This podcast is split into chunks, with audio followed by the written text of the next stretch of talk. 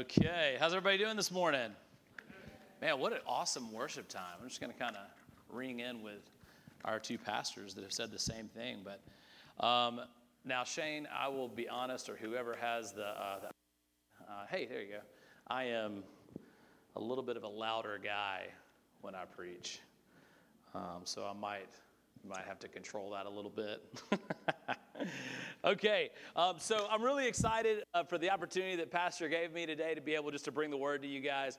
Um, we, what he said is, is true. We actually just kind of out of the blue, um, just were given the opportunity to um, to go back to our our kind of original church that we were pastors at. We were youth pastors at Fountain of Life Church in Saraland, Alabama, for almost six years before we moved up to uh, to Birmingham to take a worship pastor position up there. And man, we love that place. We got so much history there with our people, the people there, and, and even uh, most of the staff that's still there was the staff that was there when we were there 10 years ago. And so, uh, so it was really fun to be able to go back and, and uh, just hang out with those guys and girls again and all that. And man, God is so awesome.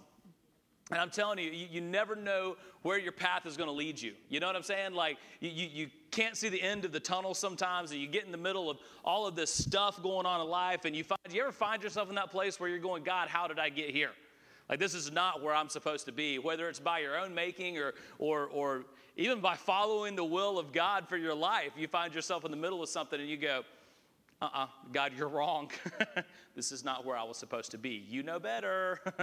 and, uh, and, and, and that's kind of where we had been over the last couple of years. And um, I found myself, uh, when I was 12 years old, I was called to ministry. 12 years old. I can tell where I was. I was this little church in, in Wetumpka, Alabama on a Monday night at an old camp meeting revival service. And those of you who have been around uh, Pentecostal church, you know what a camp meeting service is, right? And I remember 12 years old, and the pastor was talking about um, that God's calling you to, calling some of you to, to be in ministry. And, and I remember I walked down that aisle in the middle of that church, and that pastor prayed over me, and I knew that God was calling me to be a pastor. And so the last two years, I found myself being a general manager at Chick fil A, which is great. And I love Chick fil A. I really do. Chick fil A is awesome. Anybody else love Chick fil A? Yeah. Okay, good, good. Um, it's been said that if the church is God's house, Chick fil A is God's kitchen. Um, so, uh, but it's awesome. But I just had this desire to be back in ministry, and man, God has opened the door for us to do that.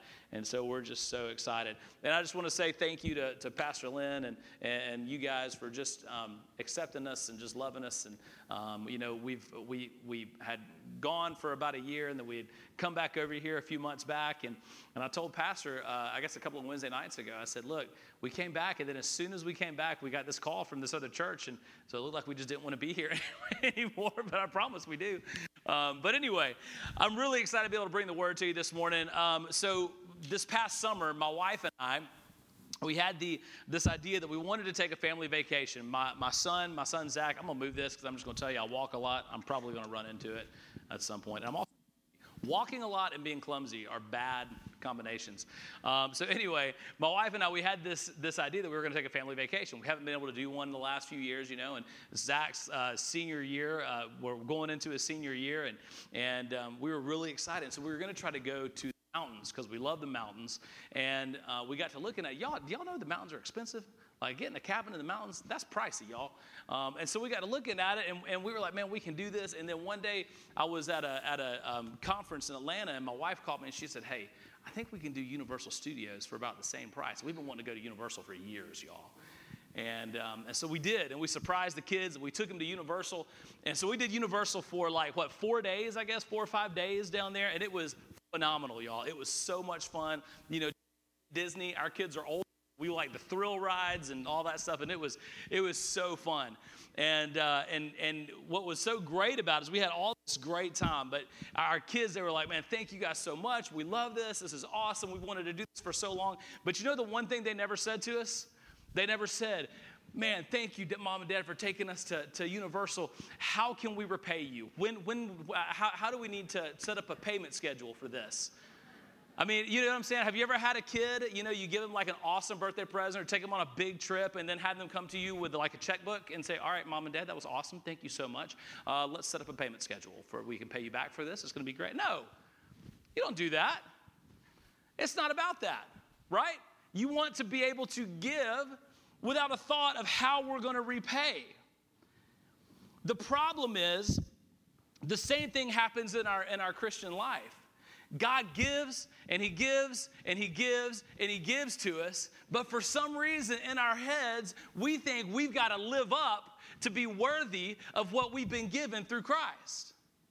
And so God is going to take us on all these awesome adventures and He's going to give us all these great gifts. And we find ourselves not just saying, Thank you, Jesus, but we find ourselves vocally and and thank you, Jesus, but living in this way that we think, okay, I got to live up to be worthy for, for what He's done for me. I, I got to I gotta keep doing. I got to keep being. If I don't, if I do this thing wrong, if I do this thing not right, then then it's not. I'm not going to be worthy of the of the things that He's given us. But can I tell you something? There's no way that we're worthy of what God's done for us. The only way we're worthy is because Jesus made us worthy. It has nothing to do with who we are. So see worth without working for it doesn't make sense in our brains. It doesn't. It's, it's awkward. Receiving, receiving grace, receiving worth, receiving what Jesus has done for us, and all this, kind of, it's awkward. It doesn't feel right. Do you ever have, uh, so I was a youth pastor for six years. Um, so we had these long conversations um, about how to hug members of the opposite sex. Anybody ever been there before? Brad, you know what I mean? Um, because the opposite sex, teenagers, they don't think about it. They just love you, man. And they just want to just hug on you. And you know when it's the worst? At the altar. Let me tell you something. Things get physical with teenagers at the altar. It's weird, man.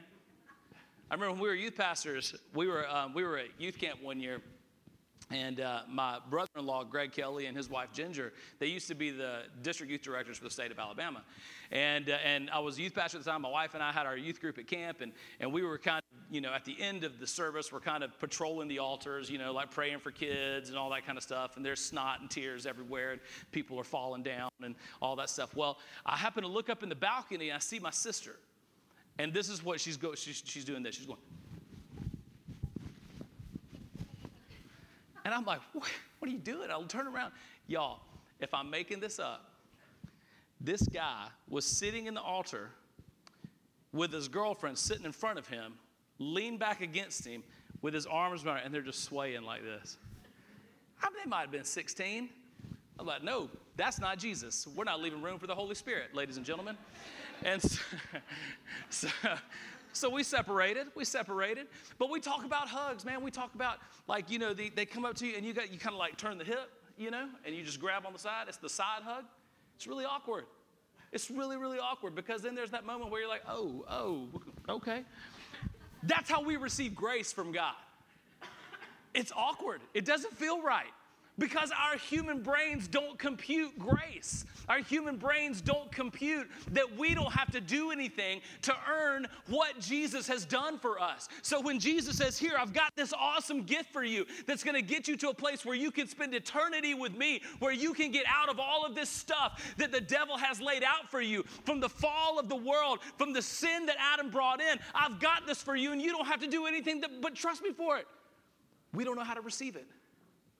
Because in our lives, worth without work doesn't compute. It's awkward.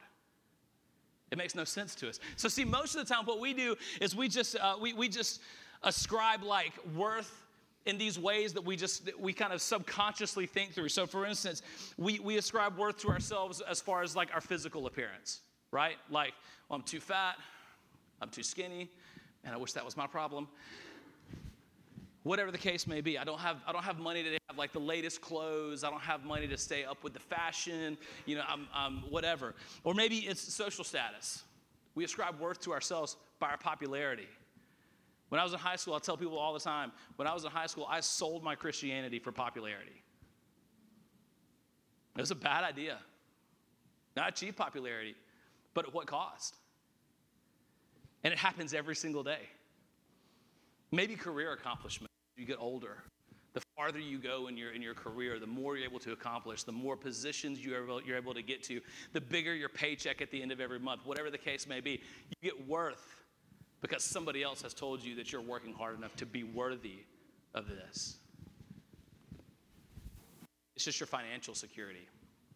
You've got six months of pay in the savings, and you've done all the Dave Ramsey steps and all those things. And you get your worth because you're financially secure.